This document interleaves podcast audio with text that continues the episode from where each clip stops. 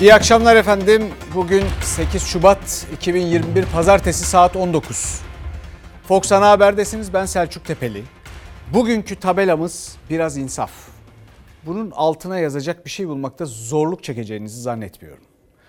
Göreceğiz. Bakalım herkes kendi hayatından ve gördüklerinden ne tür şeyler karalayacak. Biz de elimizden geldiğince paylaşacağız. Koronavirüsle ilgili olarak bir Mart uyarısı var. Bu Mart uyarısı bir varyant söz konusu ve o bir tehdit yaratıyor biliyorsunuz. O varyant dediğimiz şey mutasyon. Yani o virüsün değiştiği genetik olarak değiştiğini anlatmaya çalışan bir ifade. Bu mutasyonlu virüs aşıların etki oranını da düşürüyor. Yani olumlu anlamda hastalığa karşı koruyuculuğunu düşürüyor. Pek çok aşıda bu sonuç ortaya çıktı. Bununla ilgili uyarılar var. Fakat bizim aşımızda yani bu Çin aşısında %50'nin de altına etkisinin düşme ihtimali var. Kimse bununla ilgili kafa yoruyor mu? Ondan emin değilim. Zaten ortada pek aşı yok. Efendim nasıl yetiştireceğiz? Nasıl aşılanacağız? Ondan da kuşkumuz var. Fakat yeni bu mutasyonlu virüsle ilgili olarak da çok ciddi uyarılar, sinyaller var. Mesela Kahramanmaraş'ta bir mahalle İngiltere'den gelen bu mutasyonlu virüs nedeniyle karantina altında aman Mart'a dikkat. Varyant etkisi Mart başında ve artış olabileceğini bize düşündüren ve kaygı veren bir başka etki önümüzdeki 3-4 hafta içerisinde 6 haftaya kadar belki uzayabilecek bir süreç içerisinde vaka sayılarında bir artış bekleyebiliriz. Varyant yani mutasyona uğrayan virüs için uyardı uzmanlar. Mart ayına dikkat çektiler. Henüz vaka sayıları istenen düzeye inmemişken bir de bulaşıcılığı daha fazla olan mutasyona uğramış virüse karşı hastanelerde alarma geçti. Varyant dalgayı büyüten bir etki gösteriyor. Dolayısıyla gerçekten kar topu etkisi dediğimiz büyük bir hızlanma ile karşımıza çıkıyor varyant. Mutasyona uğramış virüsün Türkiye'de de görüldüğünü Sağlık Bakanlığı açıklamıştı. Sayısı bilinmese de Kahramanmaraş'ın Pazarcık ilçesinde Karahöyük Mahallesi İngiltere varyantı yüzünden karantinaya alındı. İngiltere'den İzmir'e tatile gelmişti aile. Babalarının ölümü nedeniyle Pazarcık ilçesine bağlı Karahöyük Mahallesi'ne gittiler. Taziye esnasında mutasyonlu virüs mahallede yayıldı. Mahalle şimdi karantinada. Sadece İngiltere varyantı değil, 3 farklı varyantın Türkiye'de görüldüğünü halk sağlığı uzmanı Profesör Doktor Kayı Pala, İsmail Küçükkaya ile Çalar Saat'te anlattı. Benim en fazla endişelendiğim varyant Brezilya varyantı. Daha önce hastalığı geçirmiş ve kendisinde antikor gelişmiş olanlar bu varyantla yeniden hastalanmaya başladılar. Profesör Doktor Pala'da, Profesör Doktor Şenol da en çok da İstanbul'a dikkat çekti. Özel önlemler önerdiler. Salgın için çok çalışmasını arzu ettiğimiz İstanbul şehrinde çok çalışanların İstanbul'u bir süre başka şehirlere kapatarak e, hızlıca aşılayabiliriz. İsrail'in kendi ülkesinde çıkardığı modeli İstanbul için uygulayabiliriz. Ve bunu yaparak aslında İstanbul şehrinin e, salgındaki rolünü tersine çevirip e, salgınla ilgili iyi haberler almaya başlayabiliriz. En çok merak edilen konulardan biri de okulların ne zaman açılacağı. 15 Şubat'ta köy okullarında yüz yüze eğitime geçilmesi planlanıyor. 1 Mart'ta da kademeli olarak diğer okulların. Profesör Şenol mutasyonlu virüs tehlikesi varken okulların yüz yüze eğitime başlamasının ancak olağanüstü önlemlere bağlı olduğunun altını çizdi. Okulların açılması için güvenli düzey dediğimiz düzeyin çok uzağındayız. Okulların açılması ve bu açık e, kalma halinin sürdürülmesi için çok büyük bir efor ve e, iyi koordine bir sistemli e, yönetim gerekir. Bunları yaparak e, açabilmek ve açık tutmayı sürdürmek zorunda artık Türkiye. Bu netlikte söylemese de Milli Eğitim Bakanlığı da aynı görüşte. Bakan Ziya Selçuk aynı anda yüz yüze eğitim mümkün değil dedi. Temel gayretimiz ve ilkemiz kontrollü şekilde yüz yüze eğitime geçmek. Salgının seyri nedeniyle tüm sınıfların aynı anda ve tam zamanlı olarak yüz yüze eğitime geçmesi kısa vadede mümkün görünmüyor. Efendim biraz önce Kahramanmaraş'ta bir mahalle dedik. Bir parantez açmak istiyorum affınıza sığınarak. Mahalle değil orası bir köy. Ama biliyorsunuz 2012'de değiştirdiler. Köyleri büyükşehir kapsamına aldılar. Bütünleşik büyük, büyük şehir gibi saçma sapan bir e, düzenleme yaptılar. Sonra bu yanlıştan vazgeçtiler. Kahramanmaraş'taki o mahalle bir köy. Kahramanmaraş'taki o mahallenin muhtarı benim kendi köyümün muhtarı Yaşar Köse. O duyanlar kendisine iletsin, iletsin. Bu ülkedeki köy olan ama sonra mahalleye dönüştürülen bütün köylerin muhtarlarını uyarıyorum. Yeni değişiklikle kırsal mahalle statüsü için başvurun. Nereye? İlçe e, belediye başkanlıklarına başvurun. Kırsal mahalle avantajlarından faydalanın. Bunu muhakkak yapın.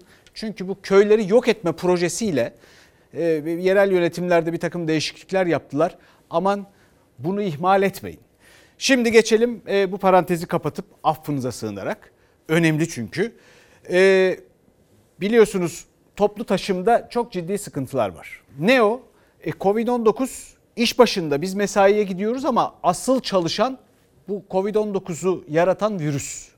Koronavirüs. O yüzden de dikkat etmek lazım. Ama insanlar çalışmak zorunda. E peki ne olacak? O düzenlemeyi mülki amirliklerin, valiliklerin, İçişleri Bakanlığı'nın, hükümetin yapması lazım. Fakat bir mesai düzenlemesi yapılamadı. Mesafe yok. Aramızda bu kadar mesafe yok. Vallahi yok, billahi de yok. Minibüste de denedim. Üç tane minibüsü bekledim. Giremedim. Kapıdan aşağı giremedim. Kapıya kadar mı dolu? Kapıya kadar full. Vallahi de full, billahi de full. Hatta minibüsten sarkan insanlar bile gördüm yani geçen sabah. Millet üst üste değil mesafe eskiden daha kalabalık. İstanbullu virüsle en büyük imtihanını ulaşım sırasında veriyor. Kişisel önlemlere ne kadar dikkat edilse de toplu taşıma araçlarına adım atıldığı an hiçbirinin bir önemi kalmıyor. Özellikle işe gidiş geliş saatlerinde tıklım tıklım yapılan yolculuklarda virüsün bulaşması için en uygun ortam oluşuyor ki zaten İstanbul'da yeniden yükselişe geçen vaka sayıları alarm veriyor. İnsanlar yanımda hapşurduğu zaman veya öksürdüğü zaman kendimi geri çekmeye çalışıyorum. Çekebiliyor musun? Çekemiyorsun ki. Çünkü yerin yok. Bırak bir buçuk metreyi beş santim mesafen yok. Böyle dip dibesin, yapışıksın. Ondan sonra diyorlar ki hastalık salgın. E olmasın da ne olsun? Haftanın ilk iş günü İstanbullular evlerinden işlerine gitmek üzere yollara çıkmaya başladı. Saatler şu an sabah 6'yı gösteriyor ve toplu taşıma duraklarında yoğunluk yavaş yavaş oluşmaya başladı. Saatler ilerledikçe kalabalık arttı ve toplu taşıma araçlarında o istenmeyen görüntüler oluşmaya başladı. Çünkü insanlar işlerine gitmek zorundalar ve işlerine gidebilmek için de toplu taşıma araçlarını kullanmak zorundalar. Mesai saatleri değiştirilmedikçe bu görüntülerin oluşması kaçınılmaz. Üstelik bir de şimdi mutasyonlu virüsün daha hızlı bulaştığı gerçeği göz önüne alındığında İstanbul'da vaka sayılarının artmaması mucize olur. Bence doğru planlanamıyor. İnsanların yaşam sürelerine, şekillerine kısıtlama geliyorsa en basit haliyle okula gitmeme, sokağa çıkmama gibi ulaşımda da bu şekilde olmalı. İşe geç kalma endişesi ağır basıyor. Çalışanlar istemeye istemeye o kalabalığın içine atıyor kendini. Tıklım tıklım araçta belki de virüsle burun buruna yolculuk başlıyor. Sosyal mesafeyi niye korumuyorsunuz? Herkes işe yetişmek zorunda mecburen. İçiniz rahat ediyor mu bu şekilde yolculuk yaparak? Mümkün mü sizce? Mecburuz. Ya iç içeyiz. Şoföre söylememize rağmen yine de bildiğini okuyor. Yapacak bir şey yok. Fazla yolcu almadınız mı? Evden işe, işten eve gelirken virüse yakalanmama, sevdiklerine virüs taşımama çabasında çalışanlar. Ancak bu pek mümkün değil. Metro, metrobüs, otobüs, minibüs fark etmiyor. Neredeyse tüm toplu taşımada hatta duraklarda benzer görüntüler. Taşıma araçlarının içinde sosyal mesafeyi koruyabilmek bir yana şu anda bu durakta bile mesafeyi koruyabilmek mümkün değil. Bu şekilde biz düzelemeyiz. Bu şekilde zaten giderse artar. 10 gün veya 15 gün hepimizi eve kapatmaları lazım. Mesai saatleri kamu için değiştirildi ancak özel sektörün inisiyatifine bırakıldı. Trafikte yoğun olduğu için duraklarda araçlar geç gelmeye başladı. Yolcular sefer sayılarından da şikayetçi. Bir saattir bekliyorum burada ben. Beklediğiniz otobüs bir saattir gelmedi. Gelmedi daha. 45 dakikadır 79 B numaralı otobüsü bekliyoruz. En yoğun hat olmasına rağmen. Yarım saat içinde işe yetişmem lazım. Nerede? Bekle ki otobüs kesin. Daha şeyi bile yok. Aman efendim gözden kaçmasın. Gördüğünüz karanlık saatler sabah saatleri. Bu çekimi kıymetli arkadaşlarımız sabah saatlerinde yaptılar. Hazine ve Maliye Bakanı eski Hazine ve Maliye Bakanı Berat Albayrak ortalıkta yok biliyorsunuz. Onun ısrarıyla bir saat düzenlemesi yapılmıştı biliyorsunuz. O saat düzenlemesine saatler kışın geri alınmıyordu. İnsanlar kışın işte böyle sabah öğrenciler gitseydi onlar da öyle küçücük çocuklar karanlıkta yollara düşüyorlar. Ha şimdi tabii bunun muhatabı aynı zamanda ben bir, takım bakanlıklar saydım ama Sağlık Bakanlığı ve Çalışma Bakanlığı da var. Bütün bunlarla ilgili düzenleme yapmak onlara düşüyor. Bekliyoruz ama yok. Evet şimdi bir de düzenleme yapılsın ama muhatabı kim e, tam olarak mülki amirlik olarak e, aslında bütün yolların tek bir kişiye çıktığı bir başka mesele var. O da kongreler biliyorsunuz.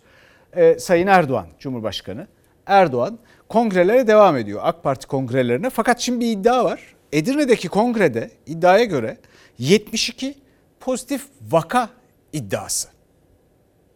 Bu salgına rağmen tıklım tıklım bu salonları buluşturmayı sağladığınız için sizlere çok teşekkür ediyorum. Yüzlerce partilinin tıklım tıklım doldurduğu kapalı salonlara böyle seslenmişti Cumhurbaşkanı Erdoğan. Erdoğan'ın video konferansla katıldığı AK Parti il kongrelerinden biri de yaklaşık 3 hafta önce Edirne'de yapılmıştı. İyi Partili Hüseyin Erbay o kongrenin ardından bir mahallede koronavirüs salgını görüldüğünü öne sürdü. Edirne'de yapmış olduğunuz kongreden kısa bir süre sonra İl Genel Meclis üyeliğini yaptığım Süloğlu ilçemizde 3 kişi, 300 kişilik Şafak Mahallesi'nde 72 pozitif vaka çıkmıştır. Şu anda mahalle karantina altındadır. Kongreye katılım sayısı 47 kişi vardır. Böyle bir şey olduğunu e, olmasını kabullenmiyoruz. Bu eleştirinizi de kabul etmiyoruz. Öyle bir şey yok. İyi Partili Hüseyin Erbay İl Genel Meclisi toplantısında gündeme getirdi vaka sayısındaki artışı. AK Parti İl Genel Meclis üyesi Nedret Akbulut o iddiayı yalanladı. Katılımı yüksek göstermek uğruna iş kur üstünden işe aldığınız insanları zorunlu olarak getirdiğiniz kongrelerinize kendi koyduğunuz kuralları içe sayarak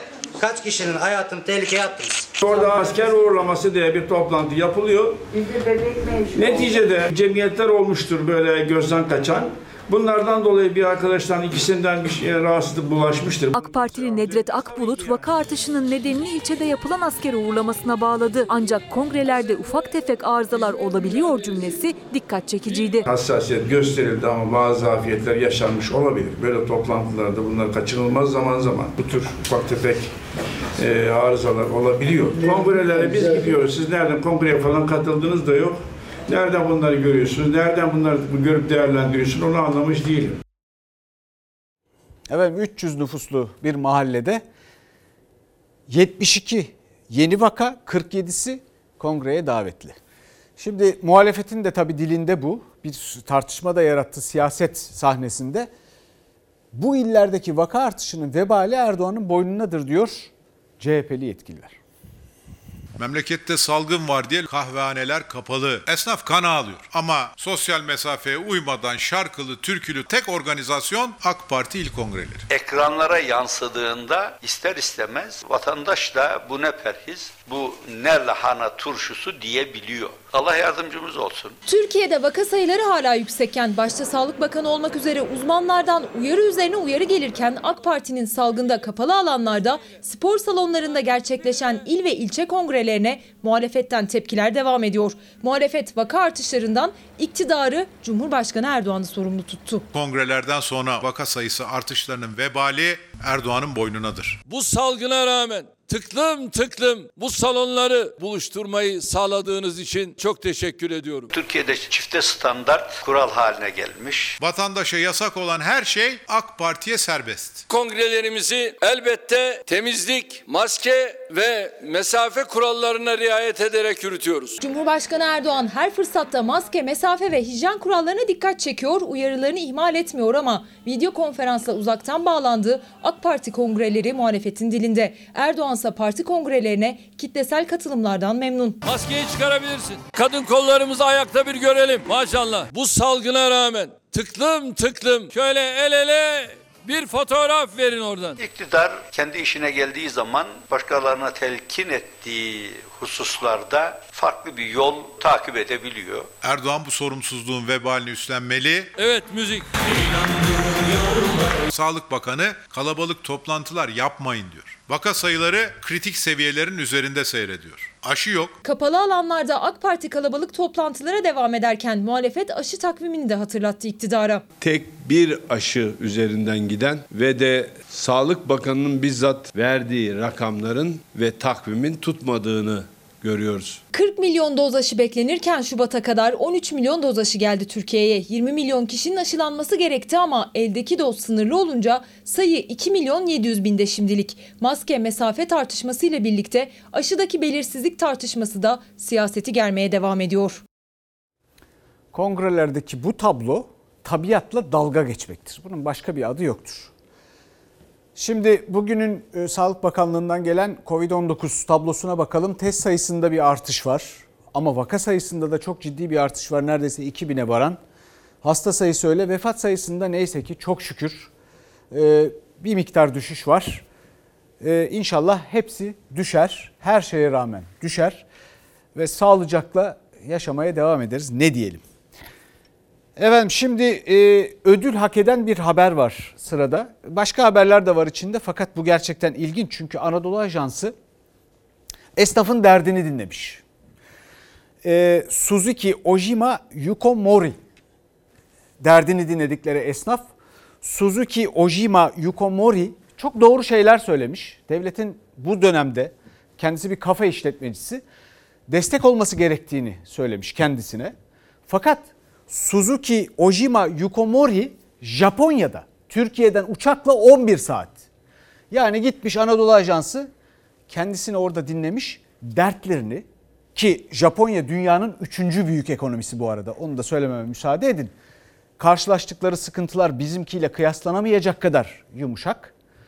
E, Anadolu Ajansı'nın herhalde bir ödül alması lazım buradan. Onu bilemiyorum bıdı bıdı ödülü falan bir şey bulunabilir herhalde. 去年で半分ぐらいで Japonya'da esnafın dertlerini dinlemesi. Buyurun.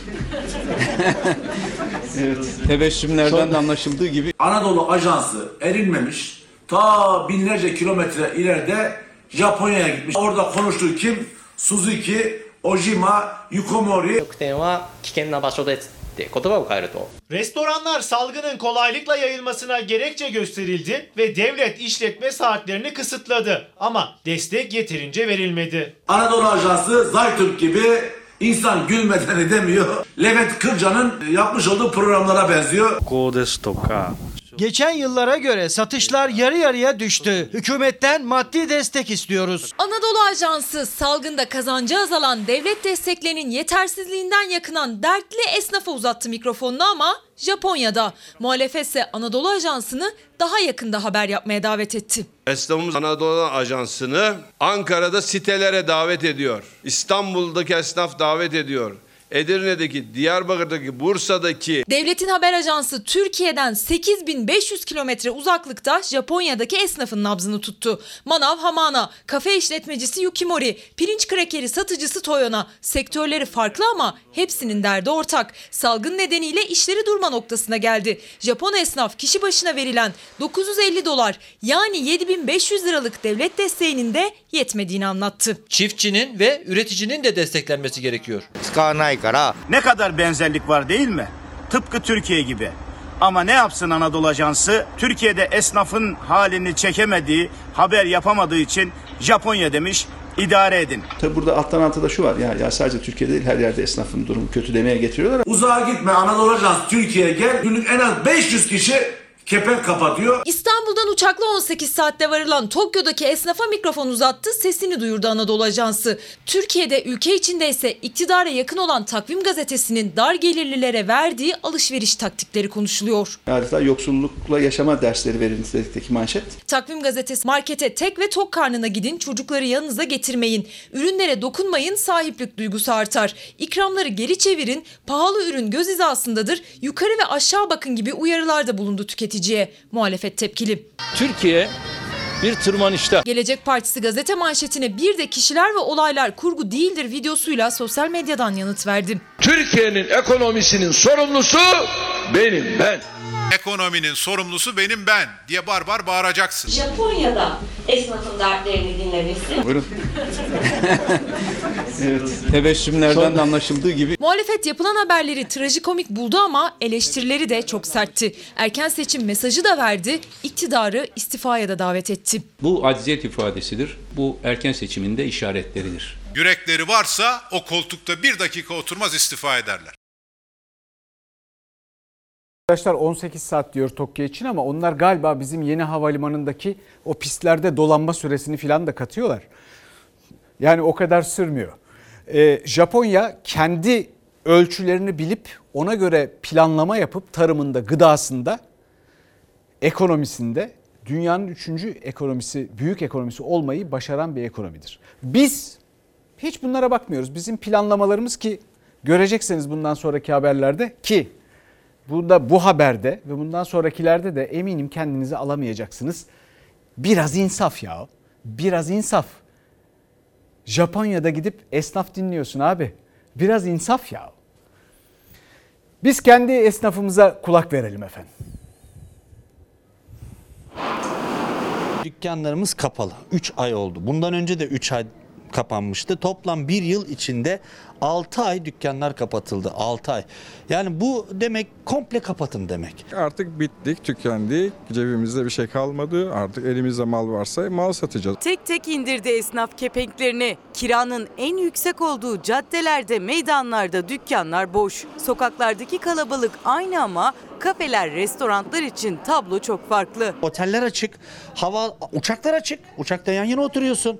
Uludağ'da yer yoktu. Uludağ'da yer yoktu. Arkadaşlarım Uludağ'da yer bulamadılar. Parası olanlar gidiyor. Nasıl oluyor bu iş ben anlamadım. E biz kapalı. Kapalı kaldıkça borçlar da katlanarak artıyor. Esnafın gideri sabit.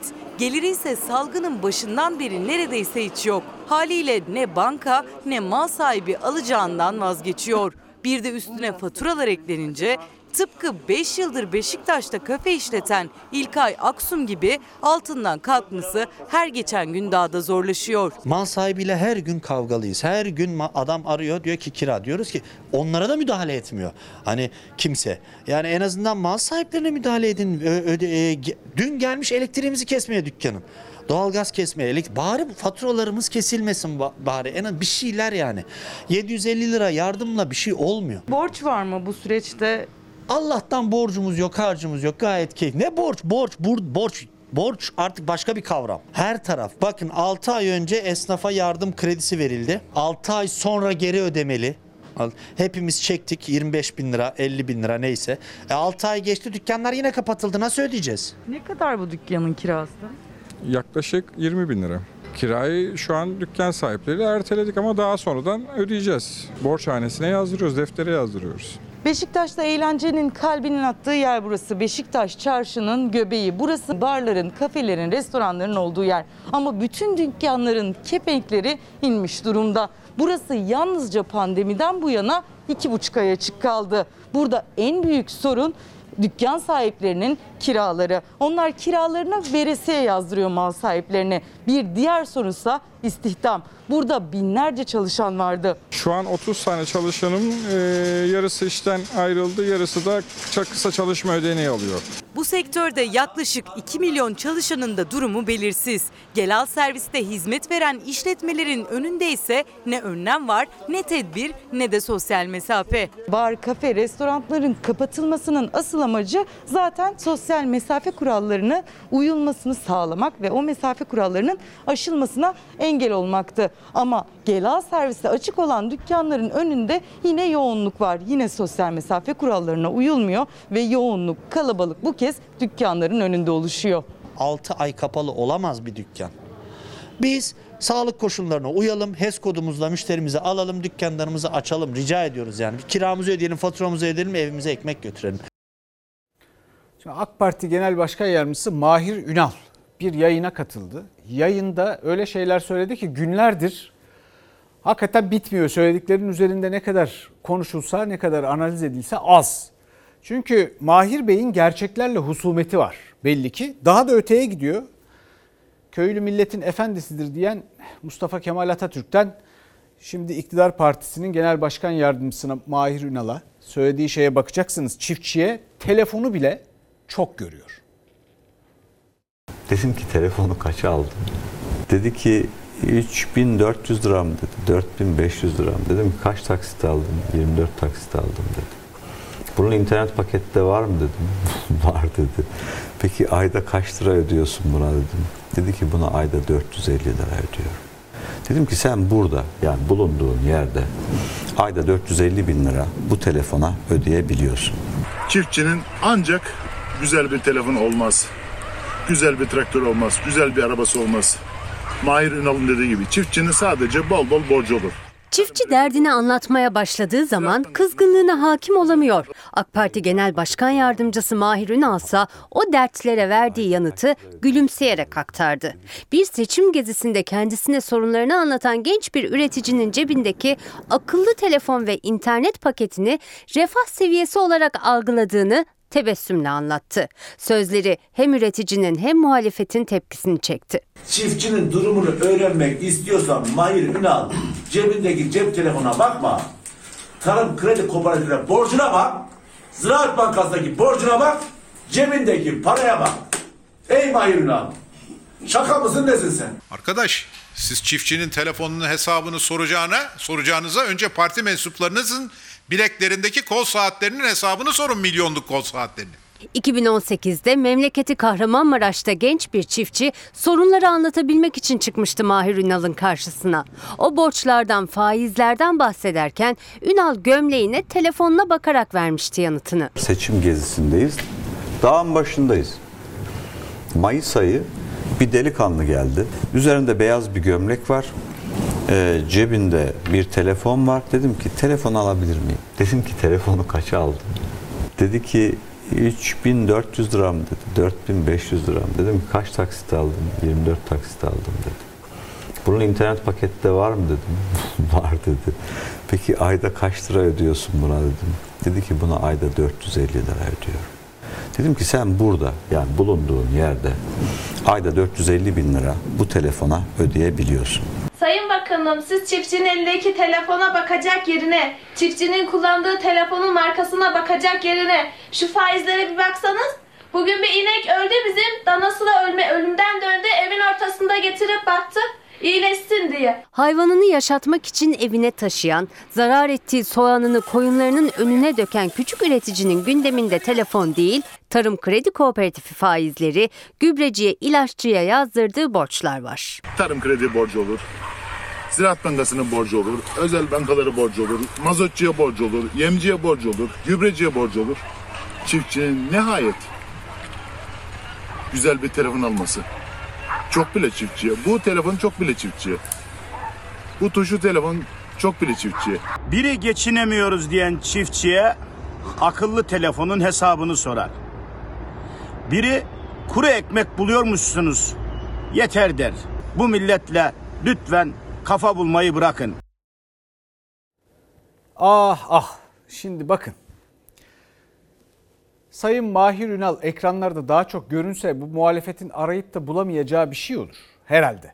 Tabii muhalefet bunları değerlendirse. Bakıyorum demeçlerine, değerlendirmelerine, eleştirilerine. Şunu anlamıyorum. Sayın Ünal'ın bahsettiği o telefon var ya, o akıllı telefon. O bir kere doğalgazla filan çalışıyor. Öyle eski bir şey. Adamcağız gitmiş 24 taksitte almış. Kimse sormuyor Sayın Ünal kendisi cebinde ne taşıyor? Yakınlarına kaç tane telefon getirtip ya da kendisi getirip dağıttı, hediye etti. Hadi onları da geçtim. Ya arkadaş sen bu ülkede uzaktan eğitim yapıyorsun değil mi? EBA. Bu EBA'da internete ihtiyacın var mı? Var. Zorunlu mu? Zorunlu. Bu türden aygıtla, aygıtlar lazım mı? Lazım. Sen e-nabız, insanlar aşı olacak değil mi? Yaşlı insanlara bile e-nabızı indirecekler mi? indirecekler. O telefonu o bahsettiği telefona e-nabız falan inmiyor. Eski o. İnmiyor ona. O adam o telefonla e-nabızdan aşı falan olamıyor yani. Sen bunu düşünmüyorsun devlet olarak. İktidar partisinin genel başkan yardımcısı olarak bunları düşünmüyorsun. Utanç verici bir biçimde çıkıyorsun diyorsun ki 24 taksitte şöyle bir telefon almış falan filan. Biraz insaf ya. Biraz insaf. Bununla övünmesi gerekirken bir yandan da övünecek bir durum yok ya. Ya niye övünecek bir durum yok? Dünyada ülkeler var. Türkiye kadar potansiyeli yok. İnsan hakkı olarak interneti bedava veriyorlar ömür boyu. Doğduğun zaman internet hakkın var bedava. Bizde ne? hiçbir yatırım yapmayan berbat bir internete dünyanın parasını alan bir sürü GSM operatörü bilmem ne var. Bir sürü e, efendim bu konuda iletişim sektöründe çalışan şirket var, şu var, bu var. İnternet berbat. Ondan sonra diyorsun ki internet paketi de almış.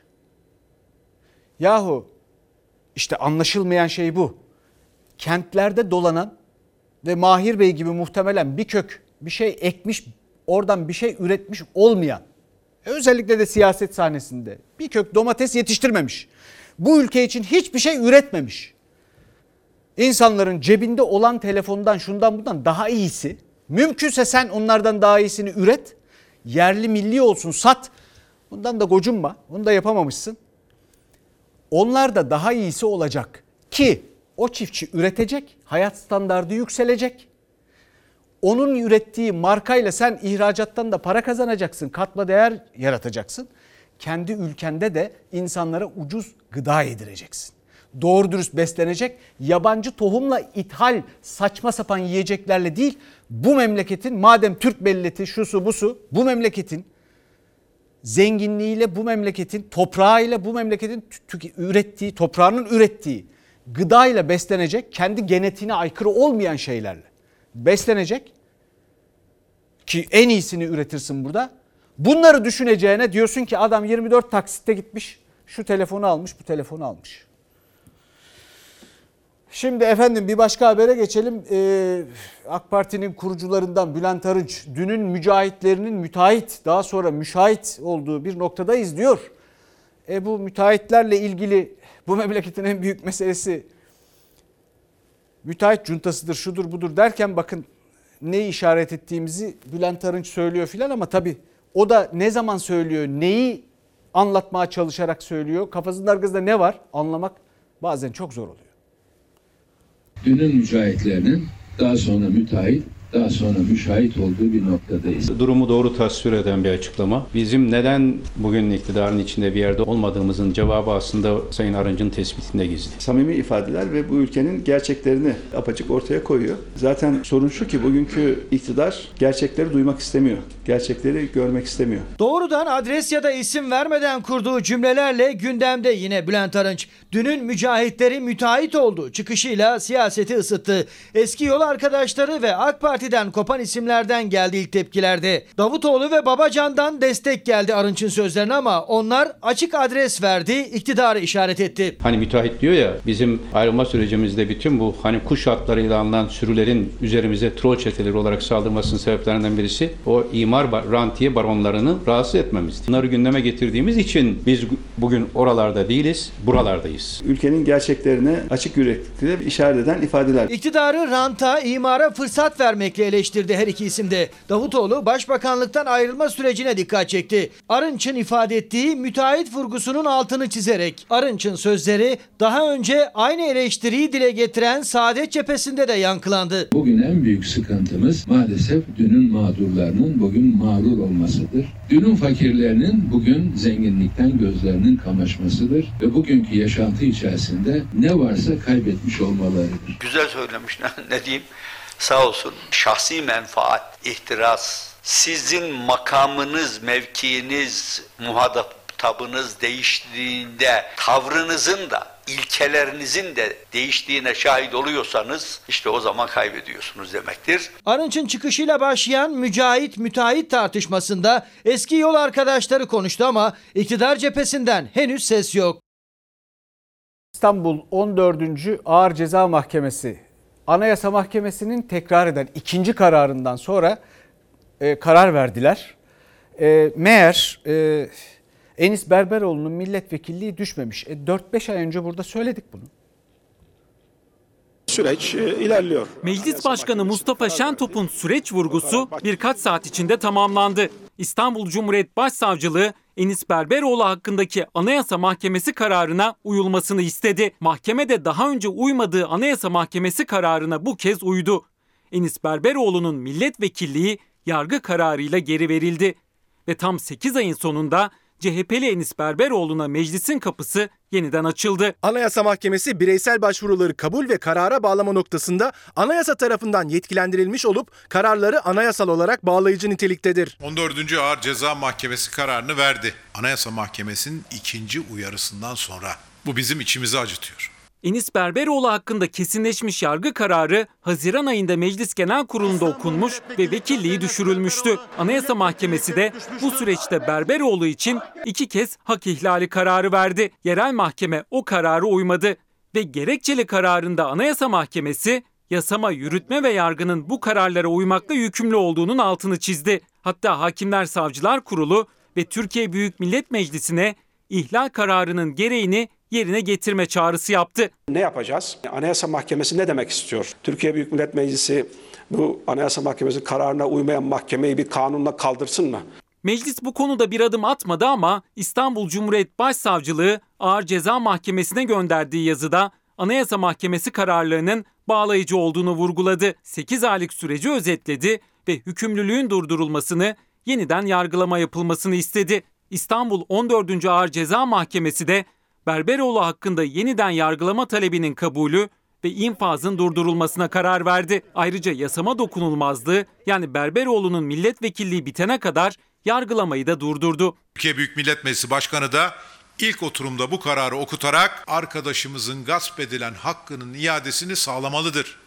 Anayasa Mahkemesi adeta hükümete, yönetime bir hukuk dersi vermek zorunda kendisini hissetti. Türkiye'nin acil bir hukuk reformuna ama gerçek anlamda hukuk reformuna ihtiyacı var. AK Parti ise konu usulle ilgilidir. İçerik sabittir dedi. İçerikte sorun yok. İçerikle ilgili MİT tırları yani FETÖ'cülerle beraber, devletin karşısında olanlarla beraber adım atıldı. Mahkeme kararlarında var, evraklarda var.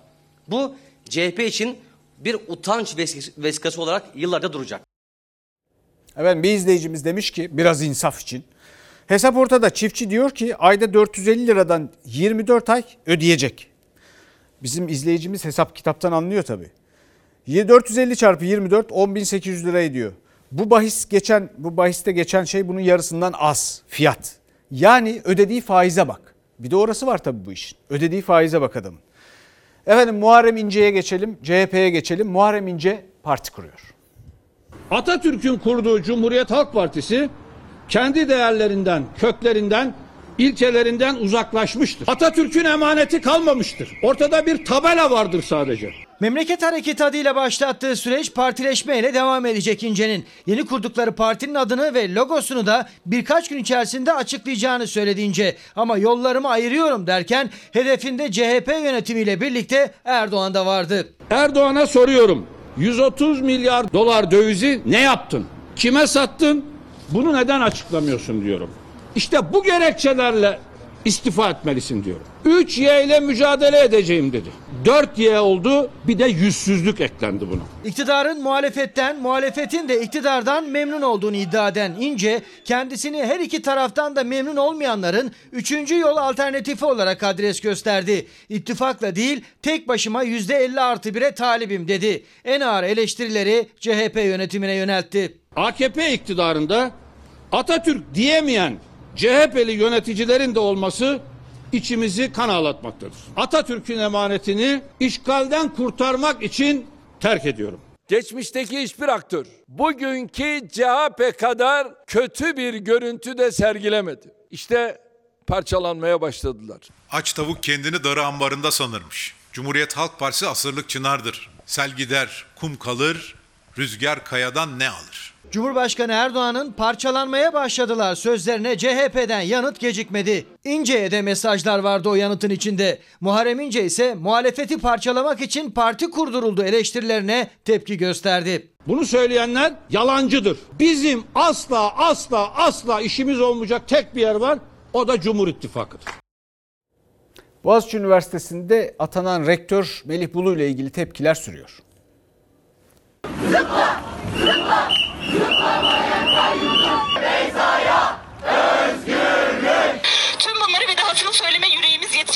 Asla aşağı bakmayacağız. Rektör Melih Bulu'ya yükselen sesler bu kez de tutuklanan 10 öğrenci içindi. Boğaziçi protestolarına sosyal medyadan destek verdiği gerekçesiyle Mimar Sinan Güzel Sanatlar Fakültesi öğrencisi Beyza Buldağ da çıkarıldığı mahkemeci tutuklandı. Öğrenciler basın açıklamasını basından uzakta yapabildi. Boğaziçi Üniversitesi öğrencileri gün boyu rektörlük binası önünde nöbet tuttular. Basın açıklaması yapmak için de üniversitenin kapısına doğru yürüyüşe geçtiler ama o kapı kapandı. Onları görüntüleyen kameralarla aralarında bir mesafe var ve aynı zamanda da polisin etten duvarı. Biz medya mensupları da işte o kapının arkasında olanları öğrencilerin sosyal medya hesabı üzerinden yayınladıklarıyla takip edebiliyoruz. Tepkiler 35. gününde hem öğrencilerin hem de hocaların kampüs içinde rektörlük binası önünde eylemleri devam ediyor. Üniversitenin çevresine bakıldığında ise polis adeta kuş uçurtmuyor. Hem kaldırımlar hem de üniversitenin önündeki meydan toplanmaları önlemek amacıyla demir bariyerlerle çevrildi. üniversitemizdeki polis ablukasının kalkmasını, tutuklu ve ev hapsindeki öğrencilerin özgür bırakılmasını istiyoruz. Kampüs girişlerinde öğrencilerin kimlikleri ve çantaları kontrol ediliyor. Rektörlük binasına sırtını dönen öğretim üyelerinin megafonları da polis tarafından içeri alınmadı. İki yeni fakülte açılacağının kararını öğrenmiş olduk. Bununla ilgili kaleme aldığımız bir duyuruyu sizinle paylaşmak istiyorum. Ee, megafonumuzun kampüse girmesine izin verilmediğinden maalesef size böyle hitap etmek durumundayım. Vazgeçmiyoruz. Biz bugün burada yeni fakültelerle ilgili kararın iptalini ve bir kez daha atanmış rektörün istifasını talep ediyoruz. Konu siyasetin olduğu kadar Diyanet'in de gündemindeydi. Cuma günü camilerde okutulan hutbeye bir tepki de İstanbul Büyükşehir Belediye Başkanı Ekrem İmamoğlu'ndan geldi. Gençlik iyi değerlendirildiğinde kişiye dünya ve ahiret saadetini kazandıracak, aksi halde ise pişmanlıkla anılan yıllara dönüşecektir. Diyanet e, 20 7-24 siyasete devam ediyor. Diyanetin şunu da altına eklemesi lazım mesela. Ya niye bizim üniversite okumuş üç gencimizden ikisi işsiz? Ben imamın yerinde olsam şöyle dua ederim yani. Yaradana böyle dua ederim. Derim ki gençlerimizi ayrıştırmayan, gençlerimize durduk yere e, terörist vesaire gibi tarifler kullanmayan idareciler nasip et gençliğe. Evet Boğaziçi öğrenciler siyasetin de gündemindeydi. Hükümete yoğun eleştiriler var. Bu öğrencinin tutuklanmasını gerektirecek ortada hiçbir hukuki gerekçe yok. Adeta nefret tohumları ekiyor, geriyor. Nasıl olsa bana oy gelmez dediği kesimleri ötekileştirerek kendisine destek verenleri sözüm ona konsolide etmeye, bir arada tutmaya çalışıyor. Toplantı ve gösteri yapmayı hakkı herkese anayasal bir hakkıdır. Protestolarını barışçıl şekilde gerçekleştirirler. Görüş beyan etmeleri konusunda da baskı altına alınamaz. Siyasetin Boğaziçi tartışması öğrencilere yönelik gözaltı ve tutuklamalarla daha da alevlendi. İzmir'de gözaltına alınan Mimar Sinan Üniversitesi Güzel Sanatlar Fakültesi öğrencisi Beyza Bulda İstanbul'da tutuklandı. Tutuklanma gerekçesine ise muhalefetten sert tepki geldi. Türkiye Cumhuriyeti mahkemeleri skandal bir karara imza attı. Bir evladımız tutuklandı. Hiçbir delil dosyada yok. Keyfi bir tutuklama. Burada e, başka bir tablo var. Başka bir hazırlığın ipuçları görülüyor, seziliyor. E, Buna devlet müsaade etmez. Meclis Başkanı Mustafa Şentop da devreye girdi ama provokasyon şüphesinden söz edip devlet buna müsaade etmez restiyle. Beyza Buldağ'ın tutuklanmasına gerekçe ise Boğaziçi eylemlerine yönelik sosyal medyada açılan Boğaziçi dayanışması hesabı üzerinden yapılan paylaşımlar gösterildi. Ayrıca Cumhurbaşkanı Erdoğan'a açık mektup başlığıyla yazılanlar Cumhurbaşkanına hakaret, halkı kin, nefret, düşmanlığa tahrik etme ve suç işlemeye tahrik sayıldı. Bir kere yazılan mektupta ne Cumhurbaşkanı'na hakaret var ne de halkı kim ve nefrete tahrik var. Hadi diyelim ki var. Olsa bile bu suçların yatarı yok. Yani yatarı olmayan bir suçun tutuklaması da olmamalı. İktidar korkuları nedeniyle gencecik yavrularımıza eziyet ediyor. Korkuyla ülke yönetilmez. Öğrencilerin hareketlerini bir terör hareketi gibi takdim etmek aslında çok yanlış. Öğrenciler haklı da olabilirler, haksız da olabilirler. Ama bunu bir terör faaliyeti gibi görmek, göstermek en büyük hata olur. Türkiye Cumhuriyeti tarihinde Hiçbir zaman mahkemeler bu kadar baskı altında tutulmamıştı. Evet, birileri mahkemeye baskı yapıyor. Tutuklama yönünde, gençlerin tutuklanması yönünde baskı yapıyor. Olmaz. Muhalefet rektör Melih Bulu'nun istifasını isterken yapılması gereken öğrencilerin tutuklanması değil, rektörün görevden alınması dedi. Beyza Buldağ'la ilgili tutuklama kararı ile birlikte Boğaziçi protestoları kapsamında tutuklananların sayısı ona yükseldi. Evet şimdi bir aramız var. Aradan sonra iki buçuk yıl önce Çorlu'da bir tren faciasında biliyorsunuz 25 hayatı kaybettik. Onunla ilgili yarın feci bir duruşma var. E, Yani biraz insaf dedirtecek bir şey. Ondan bahsedeceğiz. Efendim yarın bir duruşma var. Ee, Mısra Öz 9 yaşında evladını kaybetti tren kazasında. Nerede? 2,5 yıl önce Çorlu'da. 25 can kaybı yaşandı orada. Asıl sorumlular hakim karşısına çıksın diye bekliyor herkes. Ama bu anne eleştirdi diye şimdi hakim karşısında. Yargı mensuplarımıza, hakimlerimize, savcılarımıza saygımız sonsuz. Bizim eleştirdiğimiz siyasetin performansı. 200 sene böyle kaza yaşanmamış. Benim çocukluğum o demir yolunda geçti. Menfezin altından sel aktı, şu oldu, bu oldu diye bir kaza yaşandı. Ondan önce de orası iyileştirildi nasıl olduysa. Tanıdık bir müteahhitle belli ki. Bu anne eleştirdi diye yarın yargıç karşısında. Anlatmak istediğimiz şey buydu. Bir de bir izleyicimiz sormuş. Demiş ki nerede o e, bedava internet? E, Finlandiya'dan başlayabilir araştırmaya sevgili izleyicimiz. Yarın görüşmek üzere. Kuzusuna kurdular Yunus'una Emrah'a Bütün alem kurban benim yurduma Lay lay lay lay lay lay lay